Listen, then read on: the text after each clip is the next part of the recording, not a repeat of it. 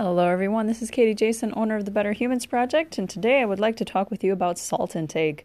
And this might actually be a bit of good news for some of you, for some of you who tend to prefer salty foods over sweet foods, which I tend to fall into this category. And just a quick side note if you are one of those people who tends to prefer salty foods, um, or there are certain periods of time where you prefer to eat salty foods, um, there is possible indication that it, you might actually be very stressed, um, and then you might have a little bit of adrenal fatigue. So maybe just take a look at that pattern. Maybe it fits in, maybe it doesn't. Um, there's lots of other factors that play into that, of course. But okay, so let's get into salt intake. Now, for many, many years, mainstream medicine has demonized salt, right?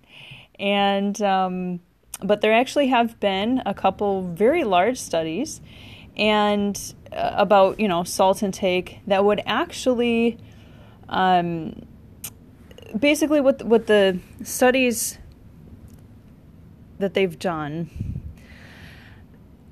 the the difference in salt intake is actually quite marginal. Okay, so for example, for somebody who was taking in a lot of salt and then they decreased their salt significantly, their blood pressure actually didn't even change very much. It might have only changed the uh, systolic blood pressure like two, you know, two points. Um, however, what all of these researchers are not taking into consideration is the kind of salt that all of these people are taking in. And that's a huge factor. That's the biggest factor because there's a lot of information out there right now suggesting, now, of course, this is not uh, written in stone yet, but there is a lot of literature out there right now pointing to the type of sodium people are taking in, which would be sodium nitrates, sodium nitrites, sodium benzoate, sodium citrates, sodium, all these wild and crazy sodium deviations are actually what is screwing up people's blood pressure. And not only that, but these types of salts are put into preserved foods. Okay?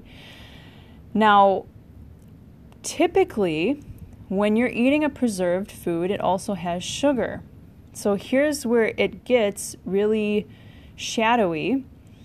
Where if you have a preserved food or a processed food or something that came in a box or in a bag, a can, a you know, a, you know, frozen, whatever, it has salt, but it also has sugar.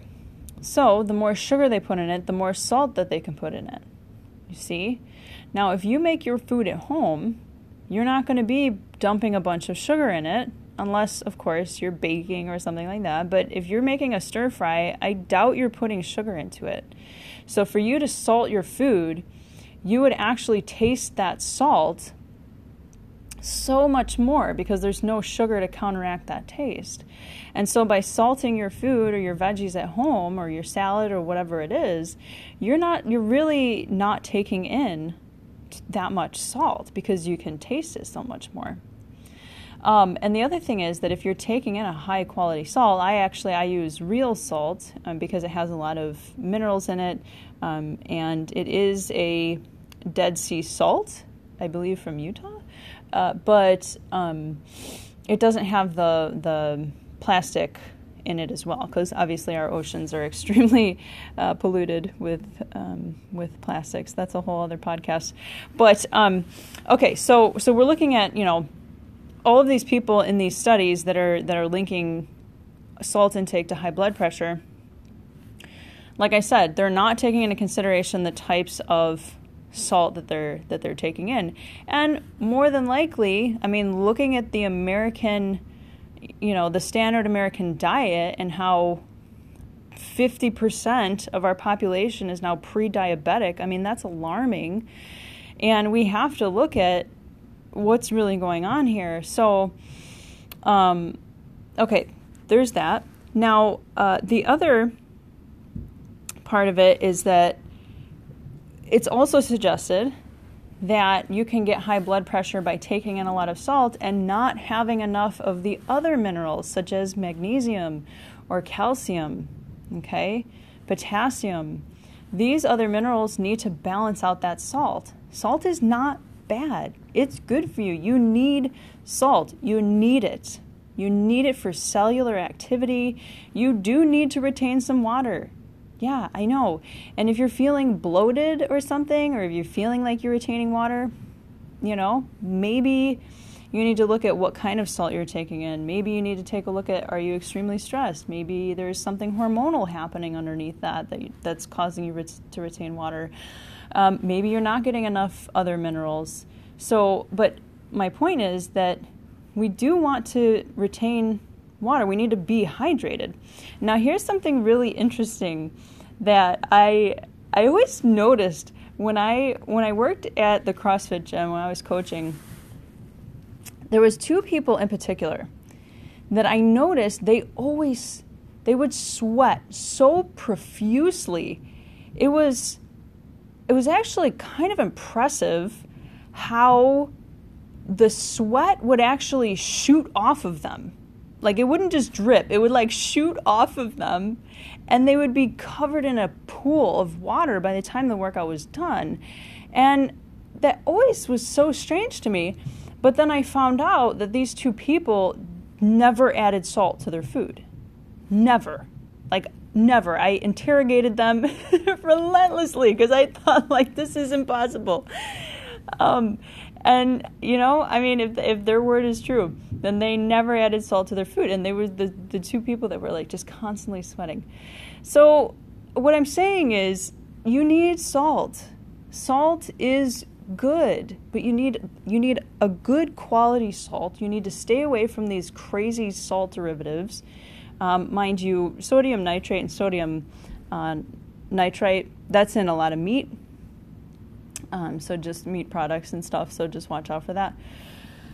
Um, yeah, let me let me know your thoughts. I know a lot of you are either not going to like that because you very strongly believe that salt is linked to high blood pressure.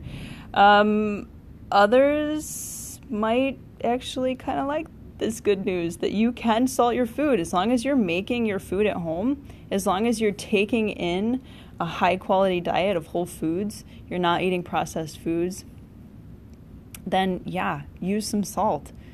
Um, there's no reason why you should live a joyless life eating food that you don't like, unless you unless you just don't like putting salt on your food. That's fine. But um, I do. I like to enhance the flavor of my food.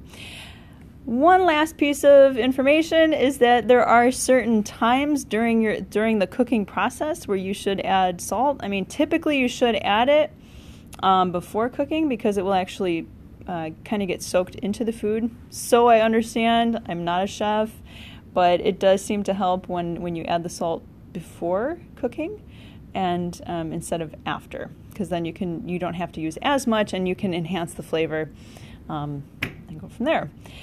I hope that was at least interesting to all of you. Thank you so much for listening. This is Katie Jason, owner of the Better Humans Project.